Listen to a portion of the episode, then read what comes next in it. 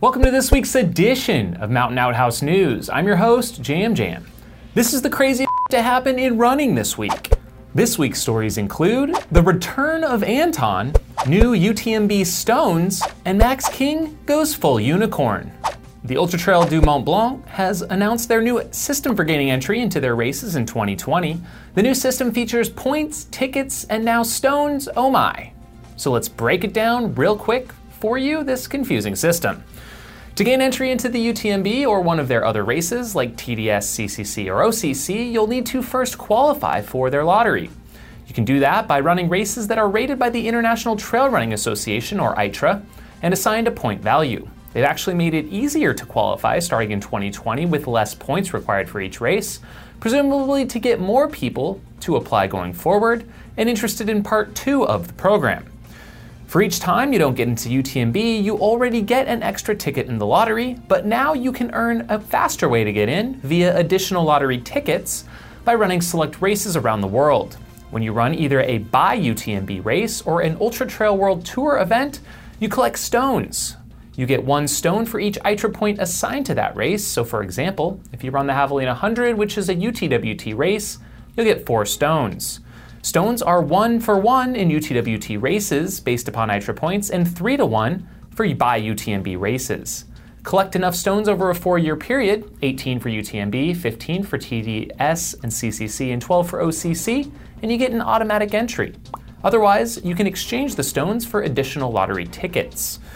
That about sums up the process. As for their motivations, clearly they're trying to incentivize the masses to run the new by U T M B international circuit by giving the three to one ratio. In all likelihood, within a few years, you may have to run one of the other by U T M B branded events just in order to toe the line in Chamonix or Courmayeur. What say you, Outhouse Nation? Do you like this scheme? How would you handle the ever-growing problem of how to allocate a limited number of spaces for an extremely popular race? Paddy O'Leary, or Patio, as I call him, went after the Wicklow Round F K T this past weekend in his home of Ireland.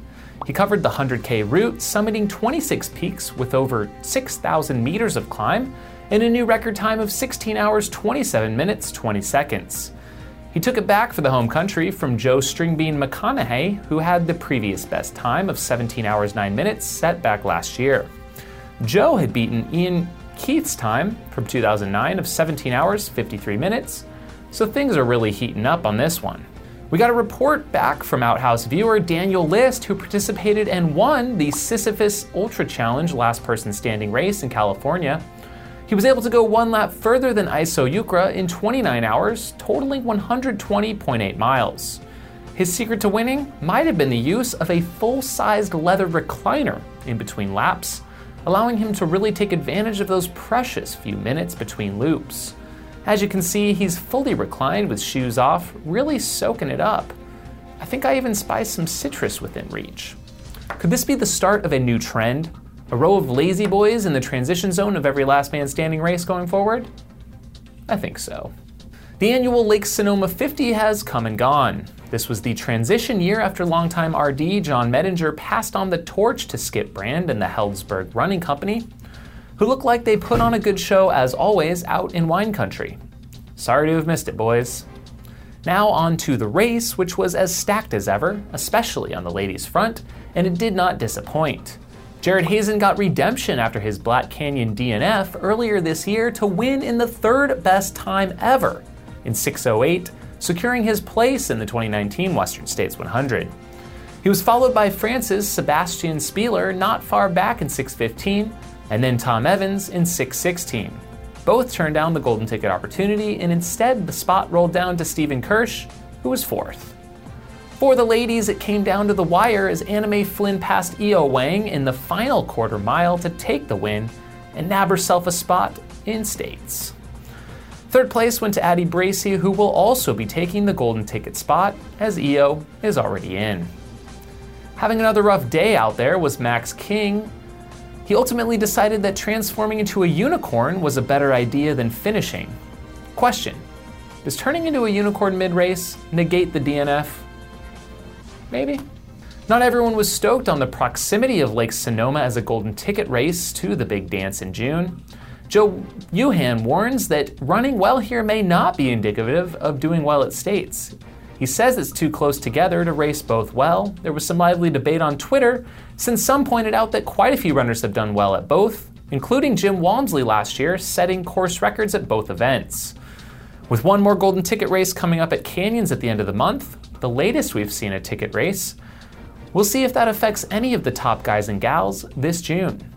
Should the Western States board consider this when selecting next year's ticket races, or are fast performances here an okay tune-up? I don't know. The final piece of Sonoma news I gotta touch on is a comment on all of the Golden Series ticket races on their interpretation of the Golden Ticket Awards themselves.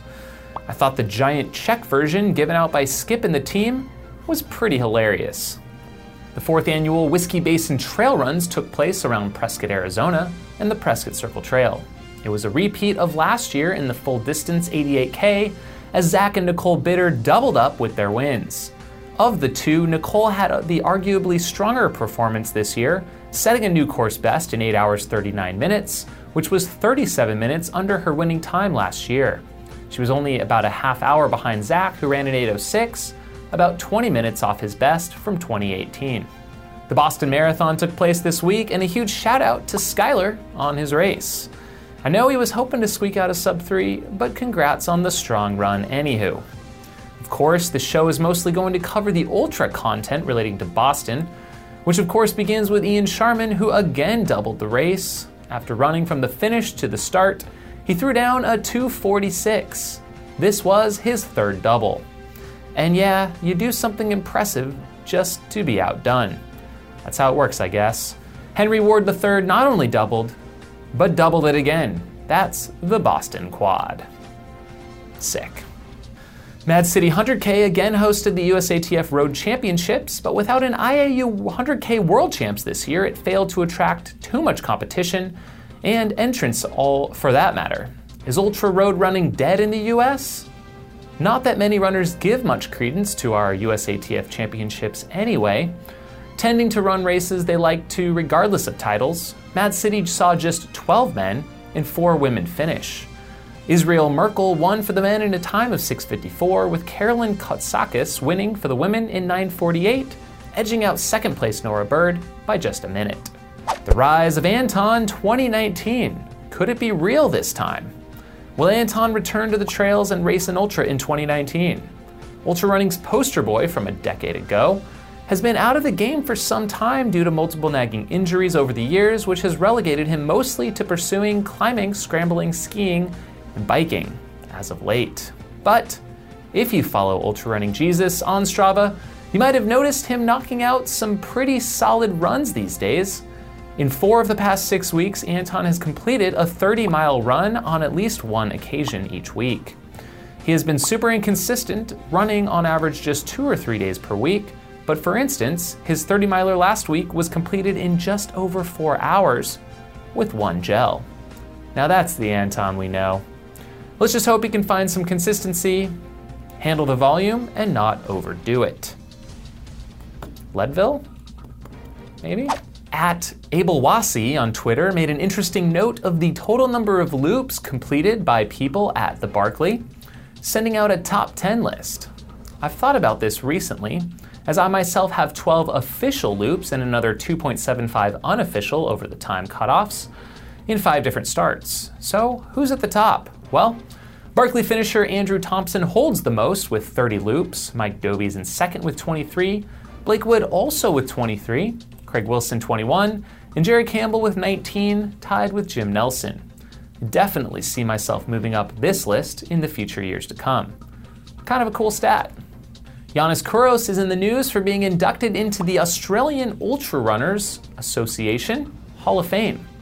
Giannis is arguably the greatest ultrarunner of all time, best known for his twenty-four hour world record, thousand mile record, and wins at the Spartathlon, amongst many other achievements. The Greek legend did become a dual citizen of Australia at one point in his life, and lived there for quite some time.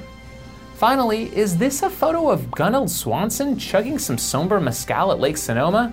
If so, heck yeah! Long live Team Sombra. And with that, thanks for tuning in to episode one forty-one of Outhouse News. Thanks for checking out the show, and we'll see you next time. If you have crazy stories to share or a question or feedback for the show, please leave a comment below. If you'd like to directly support the show financially, consider becoming a Patreon supporter of this channel or pick up this custom pair of Jam Jam's sunglasses. Links are below. Have a good week.